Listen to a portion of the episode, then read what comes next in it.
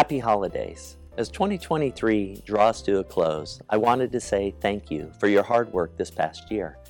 It's been a year of momentum and a year of change.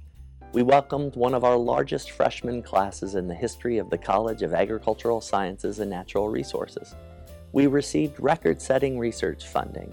We engaged with farmers, ranchers, community leaders, and elementary and high school students from across Nebraska. And we introduced our new chancellor, Rodney Bennett, to our beautiful state. In short, we have accomplished a lot in the past 12 months, and all of it was because of you. Thank you. In the coming days and weeks, I hope you can take some much deserved time to relax and spend time with loved ones. 2024 will be another year of momentum and another year of change and opportunity.